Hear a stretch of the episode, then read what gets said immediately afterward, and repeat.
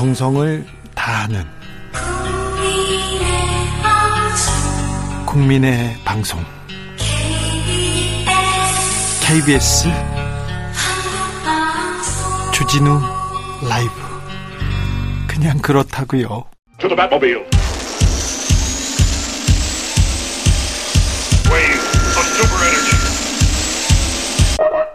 주기자의 1분 주말이 시작됩니다. 찬란한 5월 아름다운 봄날 만끽하고 계시지요? 사랑하는 사람과 함께하고 계시지요? 여행 가시는 분들도 계시지요? 잘하셨어요. 부럽습니다. 네. 부러워서 하는 말은 아닙니다. 하지만 코로나 상황이 아직 안심하기는 이릅니다. 신규 확진자는 2만 5천 명대. 아직 엄청나게 많은 거 아닙니까? 위중증 환자 사망자는 잘 관리되고 있습니다. 그러나 세계적으로 볼 때 코로나는 확산세 또 다시 들어섰습니다. 미국은 한때 확진자가 만 명대로 떨어졌었는데요. 다시 하루 확진자는 10만 명을 넘어섰습니다. 백악관에서는 코로나 대응팀이 그동안 브리핑을 중단했습니다. 그런데 다시 열기 시작했고요. 공공장소 마스크 착용 권고했습니다. 일본은 4만 명대 확진자 기록하고 있습니다. 그런데 일본 계속 상승 곡선을 그립니다. 코로나 선진국이라고 대만만큼만 하자고 그동안 칭, 칭송받던 대만 최근 9만 명을 넘어 확진자 계속 늘고 있습니다. 독일은 7만 명대, 스페인, 호주 5만 명대, 이탈리아, 프랑스 4만 명대. 그런데요, 봉쇄와 통제 정책을 쓰고 있는 중국과 북한에서까지 코로나가 번지고 있다는 점 우리에게는 불안 요소입니다. 봄날입니다. 잘 노, 보셔, 보내셔야 합니다. 그래야 여름을 잘 견디지요.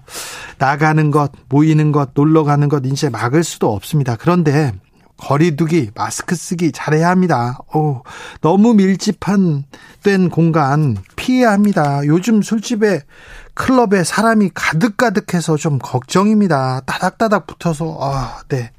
그리고요. 손 잘 씻어야 합니다. 오늘 손 잘 안 씻는 아저씨를 4명이나 봤습니다. 그래서 좀 걱정입니다. 그냥 그렇다고요. 지금까지 주기자의 1분이었습니다. 윈터플레이 해피 버블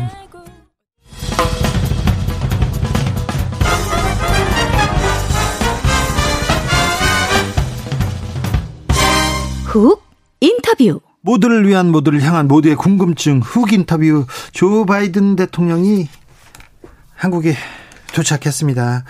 지금 삼성전자 평택공장을 방문하고 있는데요. 내일은 윤석열 대통령과 정상회담 갔습니다. 잠시 후에 윤 대통령을 평택 어, 삼성 공장에서 만날 것으로 보입니다. 한미 동맹 강화, 북핵 해법 찾기, 머리를 맞댈 텐데 어떤 내용이 나올까요? 한미 정상회담 그리고 북한을 대비하는 바이든의 자세에 대해서도 알아보겠습니다. 그리고 북한 상황도 좀 물어보겠습니다. 정한범 국방대 국방정책연구센터장 안녕하세요. 네, 안녕하십니까? 예. 정한범입니다. 바이든 대통령이 왔습니다. 자, 북한이 뭐 어, 방한 과정에 핵실험이나 뭐 미사일을 발사하거나 그럴 가능성은 아, 얼마 전까지는 그럴 가능성이 높다고 봤어요. 네, 어, 얼마 전까지는 네, 왜냐하면 북한이 그 어, 폐쇄했던 그 폭파에서 2010 풍계리 예, 풍계리 핵실험장을 이제 다시 복구를 했는데 네. 그게 이제 에, 뭐 입구만 좀 어, 붕괴된 상황이어서 네. 옆에를 뚫고 들어가서 새로 문을 내고 이런 상황을 봤을 때 아, 핵실험을 하기 위한 준비를 하는구나라고 하는 그런 느낌을 받았거든요. 4월쯤에 그 뭐 핵실험 준비가 거의 끝났다 이런 얘기도 들었습니다. 예, 지금은 뭐 우리 뭐 국정원뿐만 아니라 미국 쪽에서도 어, 핵실험이 임박했다라고 하는 그런 얘기들을 많이 하고 있기 때문에 뭐 핵실험을 할 준비는 분명히 한 게 맞아요. 그런데 방한 과정에 미국 대통령이 한국에 있을 때 군사 도발을 할까요? 그런데 이제 그 그래서 그러면 그 시점이 언제냐? 네. 아, 가장 극적인 타이밍을 노릴 것이다. 그러면 아, 바이든의 방한 시점이다. 이렇게 이제 시나리오들이 대충 구성이 됐었는데 저는 약간은 조금 어, 회의적으로 보는 게 그렇죠. 예. 북한도 어, 간을 봐야 되거든요. 아, 간. 예. 전문 용어 나왔습니다. 예. 이, 이 저명한 학자께서 네. 상황을 좀 예. 지켜봐야 되죠. 아, 그렇죠. 이게 네. 어 자기들이 쓸 수 있는 카드가 여러 개가 있는데 네. 그 중에 어느 카드를 훅 써버리면 네. 나머지 카드들은 다 버려야 되거든요. 예. 근데 어떤 카드가 좋을지 아직 그 결정이 안 된 상황에서 어, 최악의 카드를 쓴다? 네. 사실 쉽지 않은 거고요. 예. 또 하나 지금 변수가 생긴 것이 코로나. 코로나. 네. 아, 뭐 북한이 뭐 어, 지금까지는 코로나 환자 0명이다. 네. 공식적으로 0명이다 하면서 완전 봉쇄를 지난 한 2년간 했었는데요. 열병식 때 뭐 마스크 안 쓰고 다 모여 있더라고요. 그러니까, 소리 지르고. 그러니까. 근데 이 오미크론 변이가 참 무섭긴 무서운가 봐요. 이런 그 완전 봉쇄를 뚫고 북한까지 침투를 했는데 네. 뭐 우리가 오미크론 겪어봐서 알겠지만 뭐 굉장히 전, 전염력이 높잖아요. 네. 김정은 위원장이 어뭐 한 명도 없다고 그랬던 것을 이제 공식적으로 전 세계에다가 공표했다고 하는 것은 네. 그만큼 이제는 숨기고는 넘어갈 수 없다고 하는 절박한 상황이라는 것을 스스로 인정한 셈이고요. 아니 그런데 우리나라에서 손을 내밀고 언제든지 돕겠다고 했는데 왜또 우리 손은 뿌리치고 중국 손만 잡고 있는 건지. 그러니까 좀 한심한 거죠. 그러니까 어 코로나라고 하는 이런 그 팬데믹이 어, 지연은 시킬 수 있지만 그걸 완전히 피해갈 수는 없는 거거든요. 예. 왜 그런 부분에 대해서 어, 북한 지도부가 그런 완전한 오판을 했는지 저도 이해가 안 되는데 네. 아, 초기에 대응을 했었어야죠. 그리고 그렇죠. 어, 국제사회의 지원 얘기가 나왔을 때 그걸 받았어야 되는데 그걸 끝까지 버티면 도대체 언제까지 버티겠다는 의도였는지 그걸 저도 이해가 안 되고요. 어, 지금 이제 에, 뭐 중국의 손을 먼저 잡, 잡는 것은 충분히 뭐 북한의 입장이 그럴 된다. 수밖에 그럴 수밖에 없다는 게 이해가 되는데 중국이 어 왜 문제가 되냐면 중국이 사실은 뭐 코로나 대응을 제일 잘한 나라처럼 알려졌지만 아, 알고. 보면은 아니에요. 왜냐하면 우리는 일상생활을 하면서 코로나 대응을 하는 거고 예. 중국은 역시 봉쇄. 완전 봉쇄를 통해서 한 거기 때문에 봉쇄가 풀리면은 이건 언제든지 무너지거든요. 아니 그리고 막을 수도 잡을 수도 없어요. 지금도. 그럼요. 네. 못 봐. 뭐 이게 그러니까 아까 말씀드렸지만 지연은 시킬 수 있지만 언젠가는 터질 수밖에 없는 거거든요. 네. 그러면 이제 중국의 도움을 받는다는 얘기는 중국식 그 코로나 대응을 하겠다는 얘기인데 네. 아니 중국이 지금까지 해온 게 봉쇄고 봉쇄가 지금 중국도 터져가지고 전혀 해답이 아닌데 네. 지금 잘못된 문제를 풀고 있어요. 맞아요. 그리고 이제 중국이 가지고 있는 백신도 사실은 국제적으로 별로 네. 인정을 받지 못하고 있는데 중국 백신은 북한도 원하지 않는다면서요. 그러니까 그러니까 도대체 뭘 도움을 받겠다는 건지 저도 이해가 안 되고. 네. 그러면 결국은 중국 도움 받아 보다가 안 되면 결국 국제사회 손 내밀어야 되거든요. 예. 그런데 바이든이 방한한 상황에서 핵실험을 한다? 네. 물론 바이든이 왔을 때 도발한다라고 하는 것, 그러니까 핵실험이 아닌 다른 식의 도발도 위험하지만 네.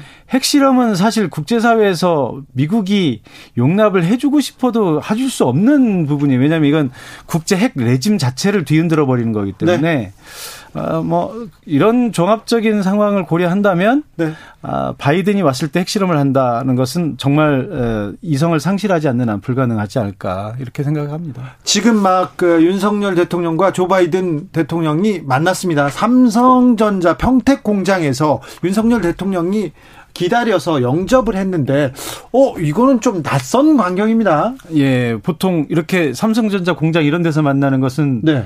어, 보기 힘든 장면이죠. 네, 이건 네. 뭐 어떻게 이해해야 됩니까? 뭐 아무래도 이제 그 어. 기술 동맹이라고 하는 게 지금 가장 큰 이슈가 되고 있는데 네.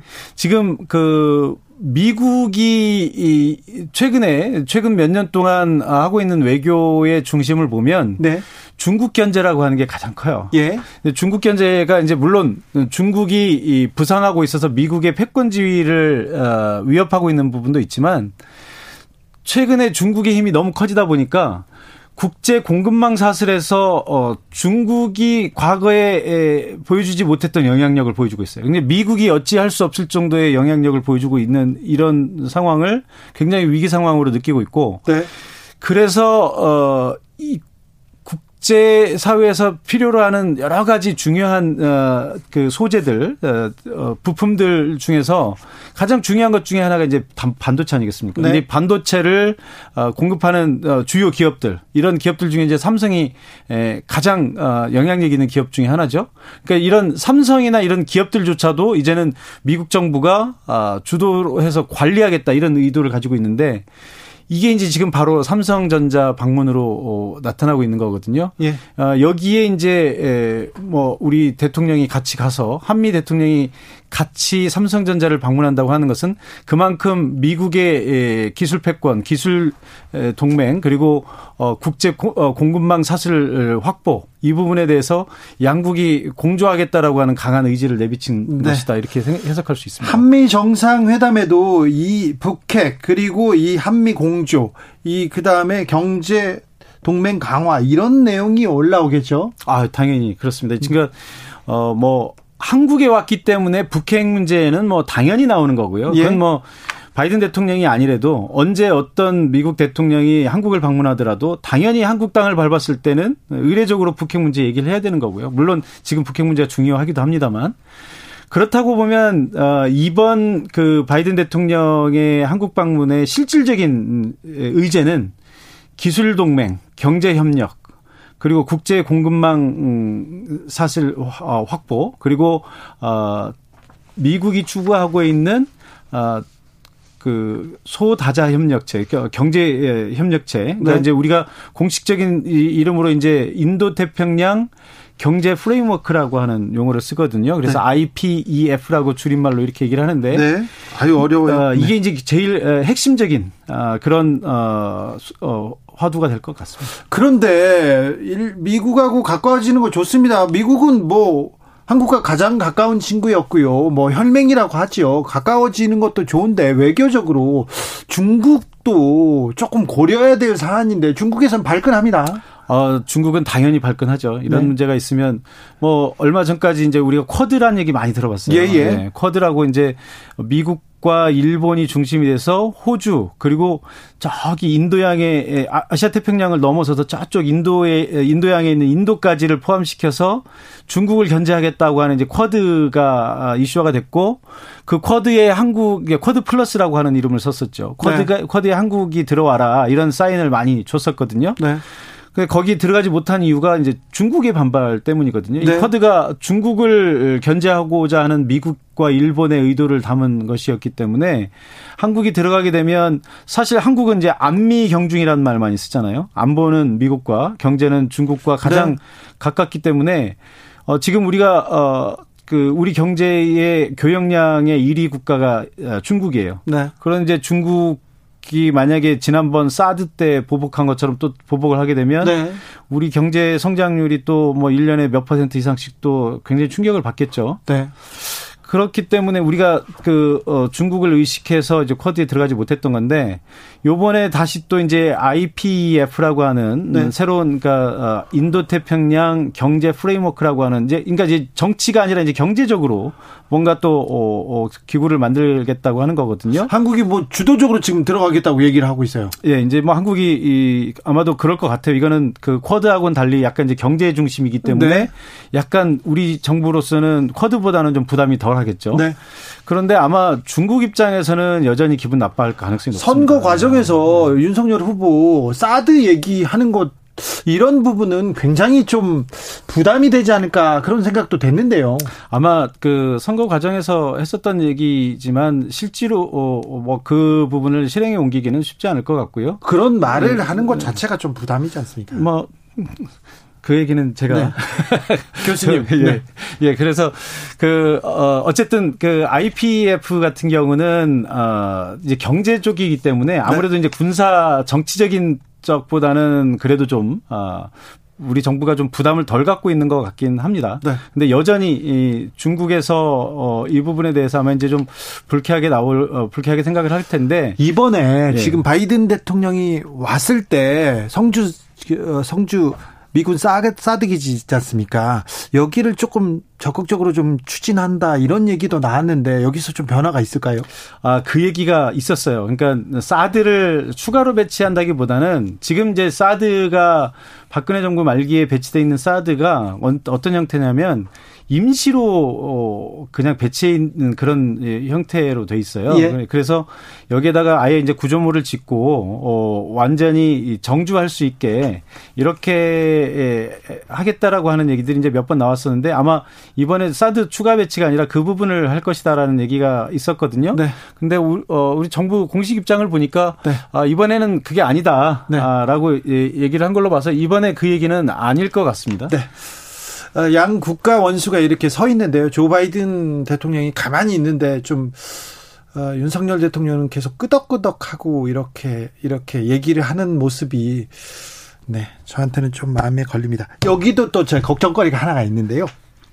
한미일 군사훈련 하자 이렇게 계속 미국하고 일본하고 압박합니까? 어 군사훈련 뭐 압박이라기보다는 그동안 어, 미국 쪽의 입장은 항상 아그 미국을 중심으로 한 아, 미일 동맹 그리고 한미 동맹을 통해서 동아시아에서의 어떤 그 어 안보 협력 네. 이것을 지속적으로 추구를 해왔고요. 어 그것은 뭐 지금이라고 해서 특별히 이 요구한다기보다는 미국은 계속 지속적으로 그런 입장을 갖고 일본이 있습니다. 가장 원하고 그, 그리고 미국에서 계속 압박했는데 한국에서는 안 했지 않습니까? 그러면 한미일이 군사훈련을 하면 동해에서 독도 앞바다에서 일본 함정과 우리 해군이 훈련하게 된다. 이거는 문재인 대통령도 절대 용납할 수 없다고 했었는데.